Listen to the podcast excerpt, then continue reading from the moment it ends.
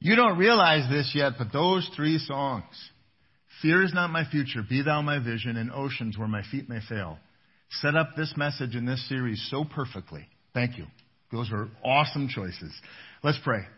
Gracious God, we thank you for this time together. We thank you for the opportunity now that we have to look at who we are, what the church is called to be, who we're called to be as believers, and what it is that we have done with this world that you have given to us. And God, uh, talking about a pioneer spirit, both as people and as a church, maybe something that's a little bit tough for some folks, God. So I pray that you would open our ears and our hearts and our minds to whatever it is that you have to say to us today, because God, we want to be the people in the church that you have called and created us to be. In Jesus' name, amen. You may be seated. So today we're going to begin an interesting series. Interesting for me because of this. We're, we're, going to use the Bible as our, as our base because we always do, but we're also going to use another book. It's called The Pioneer Spirit by a guy named Dutch Sheets. And I show you the book and let you know his name because I want to make sure that he gets full credit for the outline that we're going to be following for the next several weeks. He wrote the book, but boy, oh boy, does it resonate with me. Now, before you go out and run and try to find it or try to buy one, they're basically sold out everywhere. Uh, it's, I think, easier to get your hands on a billion dollar winning lottery ticket than it is a copy of this little book. And as I said that last service, I'm walking out and the guy goes, I got the last used one on Amazon. Oh, come on, you should have shared. So there was one. So I will be following it, and I'm sorry that I can't have copies of you here to have and to read yourself. We're going to go a chapter a week as we move forward. And we're to look at what the book has to say about us and what it has to say about the church that God has called us to be, but all of it is going to be rooted in God's Word. My hope is that you understand our church a little better, how it is that our church is wired and why we are the way that we are, but also that you understand me and how I'm wired and where my passion really exists as a pastor. But in the midst of it all, you might be challenged to find yourself. You, you might be challenged with the word pioneer and settler because that's what we're going to we're going to be looking at. And you may find that you are more of one of those things than another. And that that's a good thing. It's not a bad thing. We're going to talk about that. Going through the series my man quinn do you get the joke? My mannequin my, okay first service got it better. You that was a little bit slow on the uptake there. My man quinn is going to be our pioneer and this guy's going to go on this journey with us, and he's going to be up here every Sunday. Because the book talks about the difference between pioneers and settlers. And it's a book about pioneers, but you can't really talk about pioneers without talking about their counterparts, and that's the people who come after them. And depending on your personality, you are likely a pioneer or a settler. And the more that we talk about this, it might start to make sense why you're drawn to certain places or people or ideas or careers because you're wired as a pioneer or you're wired as a settler. Because they're different does not mean that one of them is more important than the other. We're going to talk about the pioneer spirit because what I'm going to propose to you today is that we're, by a call from God, are a pioneer church. But don't think as one is better, one is worse. That, that's not the point at all. That would be a mistake. That would be like saying that, that the plumber is more important than the car mechanic. Kind of depends on the day, doesn't it? We need them both. Or that the, the business person is more important than the teacher. Really? How do you think the business person got their education? Jobs, careers, calls, all matter. They're all important. Every one of us, every one of them has a time and a place and a purpose. And your personality probably lines up not just with something that you do for a career, but it probably lines up more with a pioneer or a settler spirit. Years ago, we did a series of ads on the radio.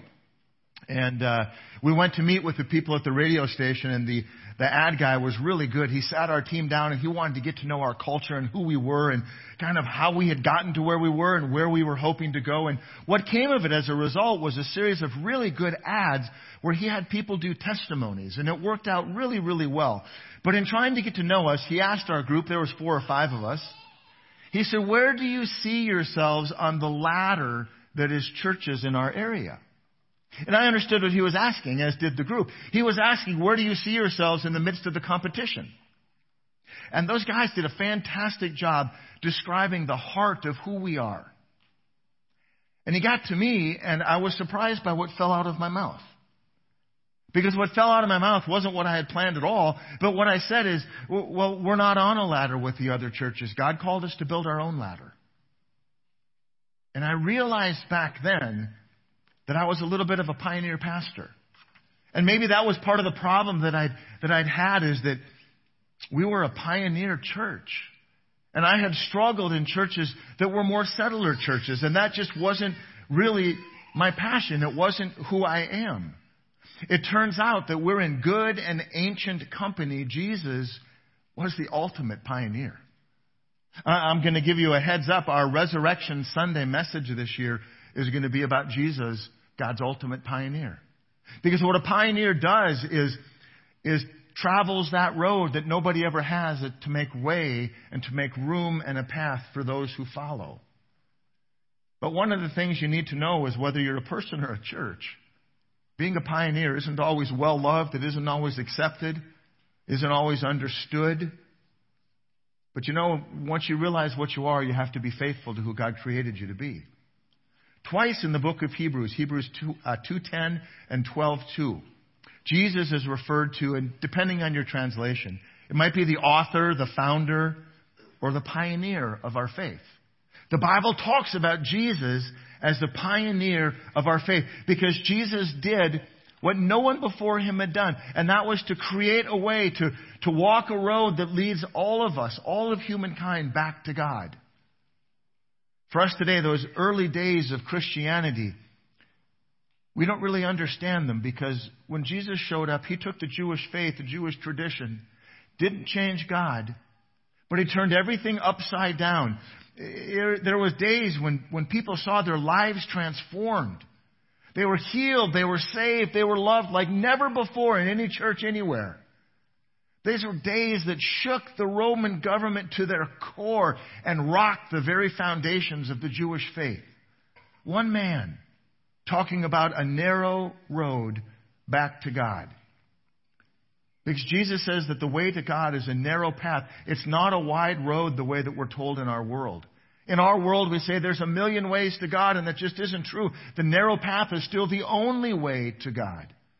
It is that old road that leads us back to our Creator. There was a guy who did a lot of writing and speaking a, a, number of years ago. His name was Leonard Sweet. He was a theologian, a college professor, chair of the religion department at Duke University. And he wrote a book and he went and did a lot of, of speaking on the ancient future of the Christian church, church. And in it, he used an example of a, a person, a kid in a swing. And that in order to go forward on a swing, you have to push backwards first. You can't really start and get very far by pushing forward. And he said, as Christians, as we go forward, as time marches on, we are going to have to get better and better at reaching back into the ancient traditions of our faith, the ancient truth of our faith, in order for us to be able to go forward. Jesus was the ultimate pioneer. There are pioneer people just like there are pioneer churches. And there are settler people just like there are settler churches. The world needs both.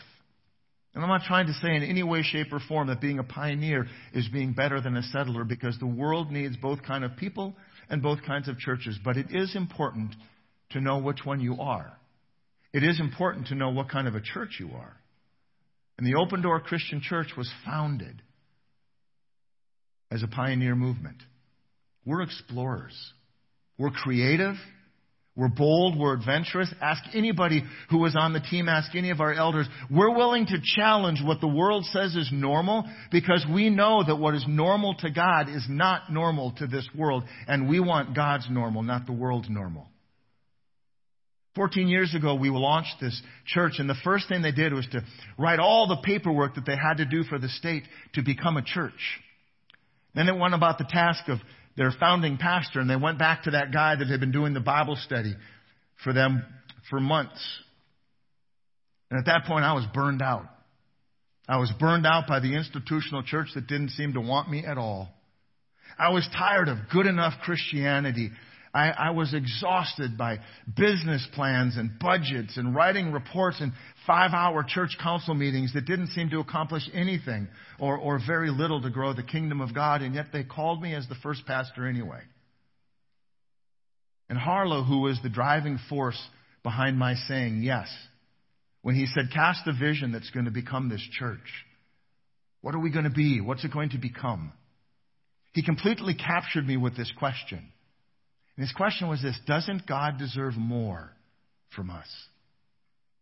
Doesn't, doesn't God deserve more than what the church of today is giving him? We're hardly a shadow of the New Testament church. Yes, Harlow, I said, God deserves better. And then he said, then let's do it. Let's be a biblical church. Let's give God more of what he deserves. In fact, God deserves the very best of all that we have because all that we have is a gift from God. He is worthy of us being all in for the cross of Christ. And yet in America today, we have made being a Christian one of the most boring things in the world. And yet it's not. In so many ways, the American church of today is as weighed down with rules and laws and expectations and religious demands as the people who are a part of the Jewish faith in Jesus' time.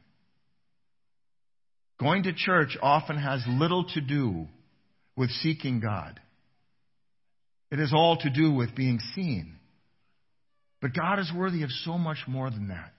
God is worthy of so much more than a business plan and a budget and good enough kind of thinking like that'll do or that's the way we've always done it. God is worthy of men and women who are willing to be pioneers in a world of comfortable settlers.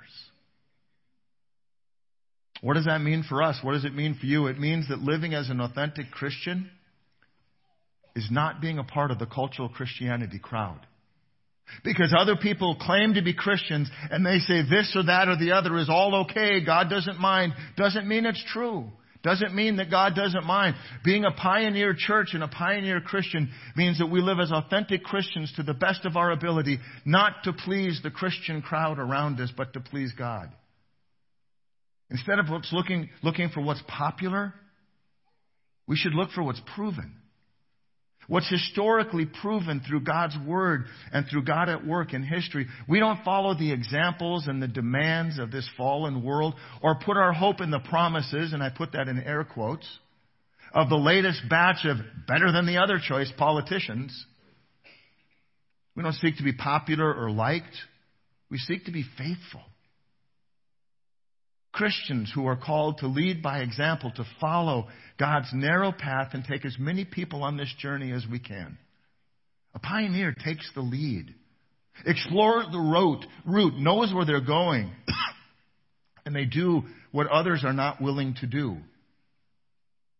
They prepare a road for others to follow. And Christian pioneers know that there's not a million ways to heaven the way the world tells us today. Christian pioneers know that there's one way to heaven, and that's a narrow path. And that's Jesus and Jesus alone. And so, in 14 years of being Open Door Christian Church, our mission, our vision, and our call from God have not changed. We have not wavered. People have complained, people have challenged, people have tried to change us. They have unsuccessfully tried to strong arm me and our leaders through the years into becoming the church that they want or that they're comfortable with, or more often, just like the church that they just left that they didn't like. Sorry, but we're going to be the church that God called us to be. And God has called us to be a pioneer church. So how awesome is it that a section of that old road, the Oxcart Trail that those pioneers, the early pioneers went from the east coast of the U.S. exploring the west that that people hadn't seen here before. Nobody from the East Coast had gone west and understood any of it. And, and they made these little trails. And first of all, it was just two ruts in the road. And before you know it, a few hundred years later, there's I 94. And yet we've got a section of the Oxcart Trail that runs through our property. God has been at work with pioneers for hundreds of years on this ground. God is at work in the world and God is at work in this place. So if you found a home here at Open Door, you're likely a pioneer in some way yourself. Maybe you're somebody who would rather create than to follow. You're the first one to volunteer to try something new, even if the result isn't guaranteed. You look for change, and if it doesn't happen, you initiate change because you know that change always happens. And either you create change or you react to change. You look for a better or more efficient way of doing things. The way that it's always been done is not a comfortable phrase for you. It's a challenge phrase. You're not afraid of failing. In fact, you've learned through failure that some of the greatest growth comes from your willingness to try and to fail. You have the spirit of a warrior in you, and people around you may not understand it. You want your work and your life to count for something more than just money or a big portfolio. You'd rather make a difference than to make it big, to be meaningful. You, you live with the willingness to die trying rather than living trying not to die. You realize that the drummer that beats the tune to the song that you hear in your head is completely different to the drummer in the song and what seems to be everybody else around you. And that's okay because you've learned to be comfortable with it. See, because a pioneer will never be content settling. It's just not how you were created. It's not who you are. This isn't going to come as a surprise to you, but it might strike you as a little controversial. If you think about it, it's true. America today is in desperate need of Christian pioneers. This nation was founded by pioneers. We were built by pioneers. We were grown and handed greatness by pioneers. Men and women who just wouldn't take no for an answer and were willing to literally put their lives on the line for the cause. But we have become a weak nation of settlers. A nation of people who are so comfortable just maintaining what we have and trying to grab on to a little bit more for free we're so comfortable that we worry about and fight about and demand the kinds of things that people who have had the good life handed them and they fill their thinking with things that only serve to make them more comfortable and more entitled. We read self help books rather than giving the whole of our lives over to God to transform us. We've lost our pioneering spirit and we've replaced it with a selfish foolishness that not only says that we don't need God, eh, that we're good enough on our own, we're just fine the way that we are, but now people are literally driving God and godly ideals out of every facet of life in this country. The idea of America died when godly ideals were replaced with selfish ideas and demands. And the pioneers became unpopular. This has nothing to do with politics, and if that's all that you hear, that's part of our problem in America today. See, if God isn't first in our lives and in our thoughts, and yes, even in our votes, then God isn't our highest priority.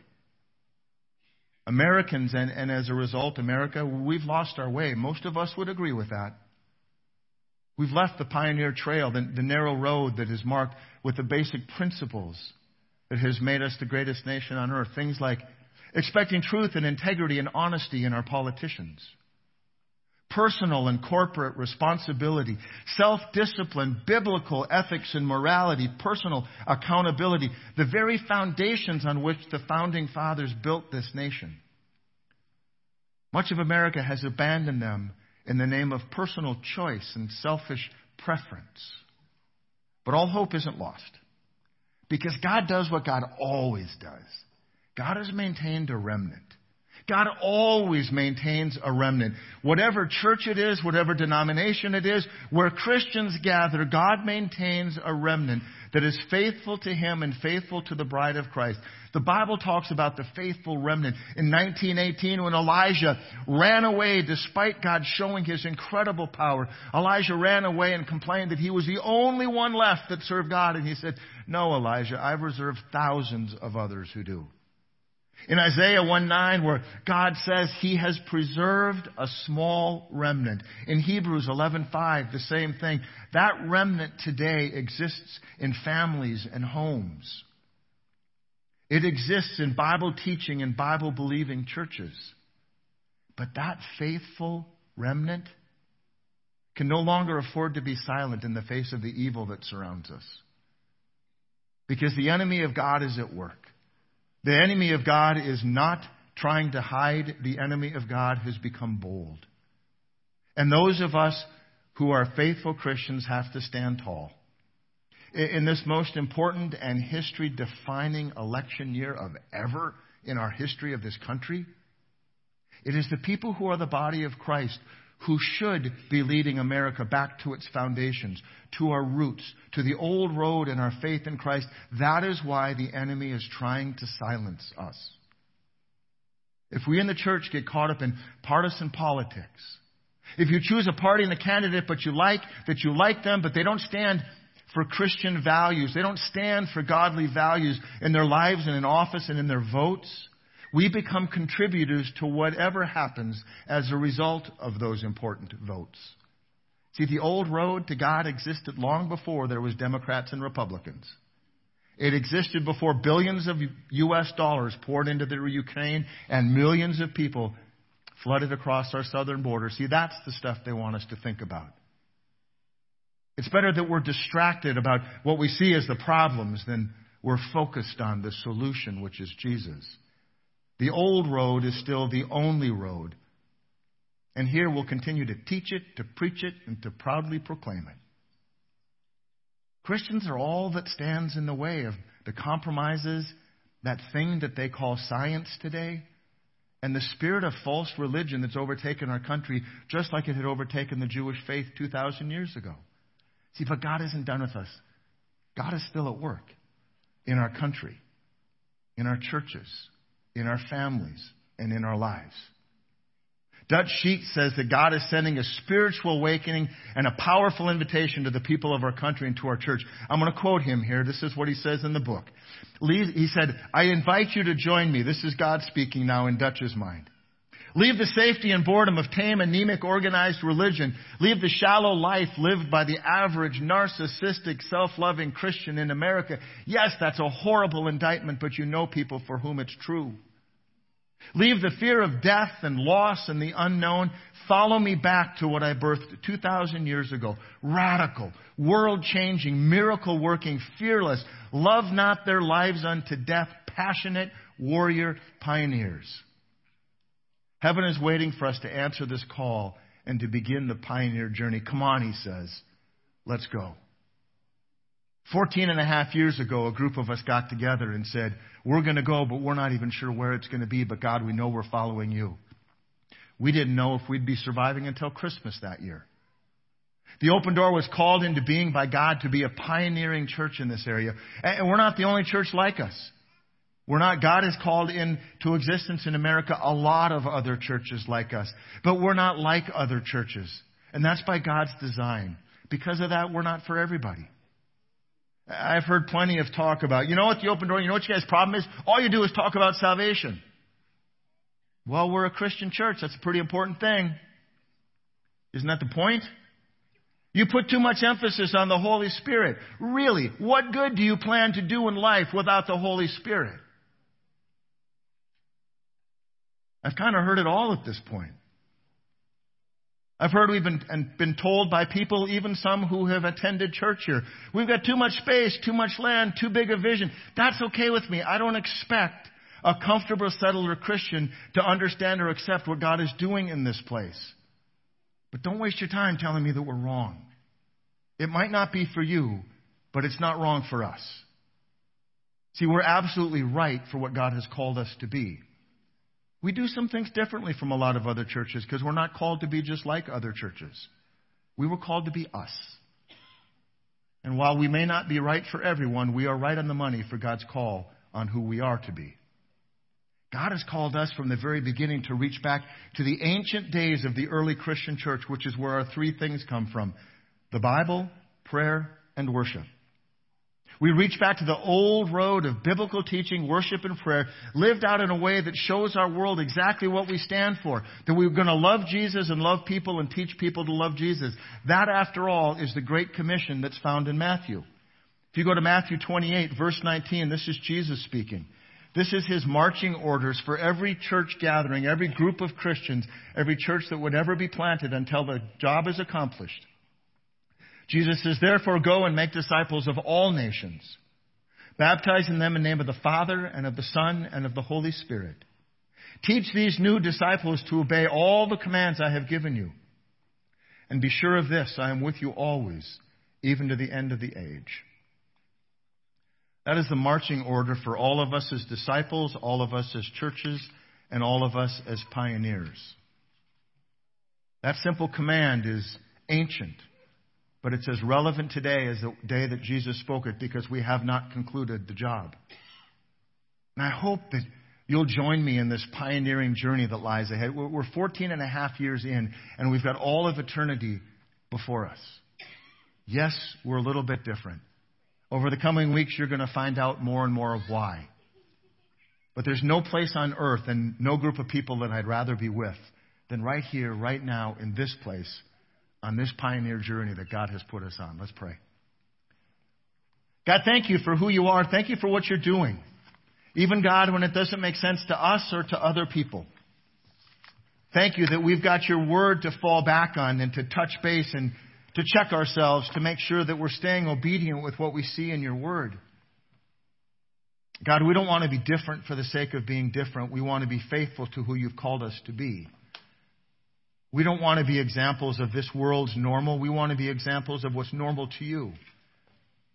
And God, what you call us to do is to love you most of all, to love Jesus, to love other people the way that we love ourselves, and to teach people, to disciple people in how to love Jesus. God, help us to do that. Help us to follow this ancient and narrow path, the old road that you created to lead people back to you. In Jesus' name, amen. Well, in the spirit of us being pioneers, we're going to try something new on February 17th, Makers Market. Uh, Care Ministry is behind it. It's going to be at North 40. Uh, it's a Saturday. There's going to be a lunch involved. And part of the money, the money that's going to get raised is going to go to a new mission ministry, Feed the Need. February 17th, more information online or in the handouts that you get. Love to see you there. Tomorrow night, if you're interested in being a pioneer at the Open Door Christian Church, we're going to have our second Come and See class, uh, get together to just find out, uh, meet some of our staff team and our, some of our elders hear about our history. How did we get here? Where are we? Where are we going? Kind of what are the plans for the new building? Tomorrow night at 6 o'clock, and then we'll have a new member welcome in February. Going to leave you with this. If you want to do something really radical, really out of the box, really pioneer crazy, something that is not world normal but is God normal, go out this week and love Jesus publicly. Love people even if they're unlovable. And try to help somebody, try to teach somebody to love Jesus could be the most single most high impact thing you could ever do in somebody's life. Thanks for coming today, folks. Online, everybody, thank you for watching us. One more song before you go. Have an awesome week.